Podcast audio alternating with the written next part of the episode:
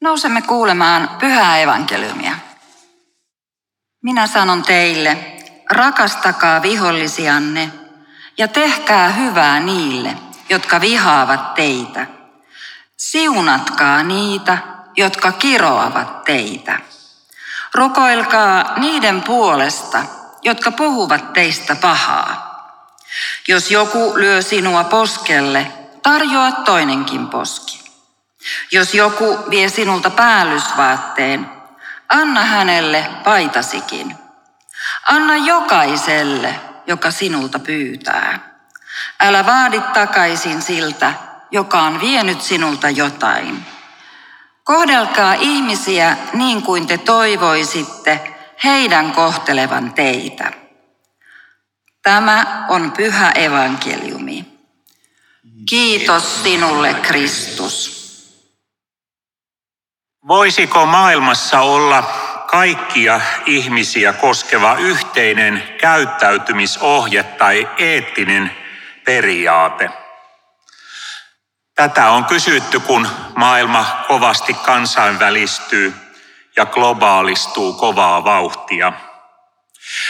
On ehdotettu, että niin sanottu kultainen sääntö voisi olla sellainen. Kultaisen säännön Jeesus lausuu opetuslapsille evankeliumissa, jonka äsken kuulimme.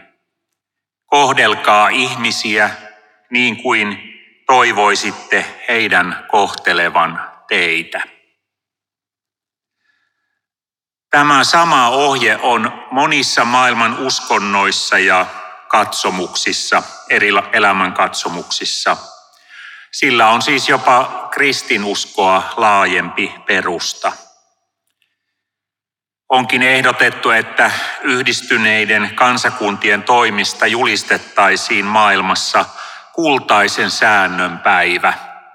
Ja jotkut toimijat ovat tällaisen, tällaisen kehittäneetkin. Muistaakseni oliko se huhtikuun viides päivä. Sitä on esitetty kultaisen säännön päiväksi. Kansainvälisellä kultaisen säännön päivällä on kyllä tarvetta. Toisen ihmisen lähimmäisen parhaan ajatteleminen ja sen mukaan toimiminen ei ole itsestäänselvyys tässä maailmassa tai tässä ajassa. Monet elämäntapaoppaat keskittyvät siihen, miten ihminen löytäisi mielen rauhan, mielen tyyneyden ja voisi edistää omaa hyvinvointiaan. Hyvä näin. Tarvitsemme mielen rauhaa ja tyyneyttä, eikä hyvinvointikaan ole pahasta. Mutta tänään Jeesus kehottaa meitä kuitenkin katsomaan ja edistämään ennen kaikkea toisen ihmisen etua ja nostamaan katseen omasta navasta toiseen ja ympäristöön. Jeesuksen mielestä kultainen sääntö ei kuitenkaan tunnu riittävän. Tämän päivän evankeliumissa Jeesus vaikuttaa menevän äärimmäisyyksiin. Jos joku lyö sinua poskelle, tarjoa toinenkin poski.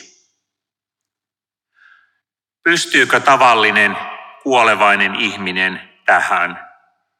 Ei ainakaan minun oikeustajuni salli, että lyöjää yllytetään lyömään toisellekin poskelle. Jeesuksen aikana poskelle lyöminen oli häpäisemistä ja loukkaamista, ei kivun tuottamista sinänsä. Mutta ei sekään lievennä Jeesuksen opetuksen kohtuuttomuuden tuntua. Näin ekstreemiin vihollisen ja väkivallan tekijän rakastamiseen kykenee vain Jeesus Kristus, joka rukoili ristillä pilkkaajiensakin puolesta.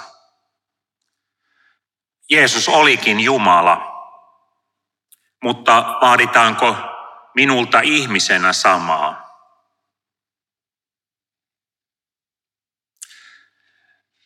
Jumala vaatii ja tahtoo paljon, jopa niin paljon, että meidän ei ole edes mahdollista täyttää sitä pelkästään omin voimin.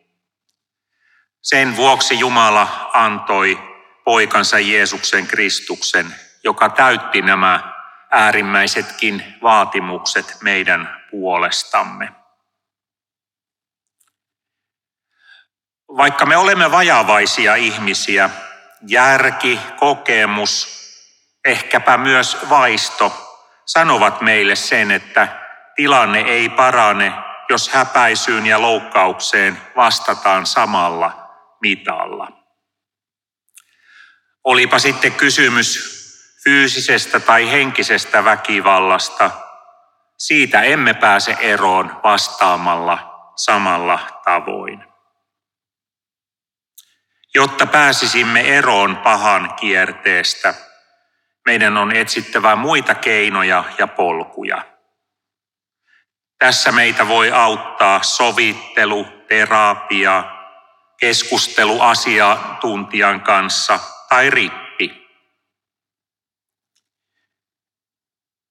Evankeliumissa Jeesus antaa meille neljä verbiä, eli teon sanaa, joita voimme pitää mielessä myös kiperissä tilanteissa, jolloin sukset ovat menossa ristiin tai ovat jo ehtineet mennä ristiin.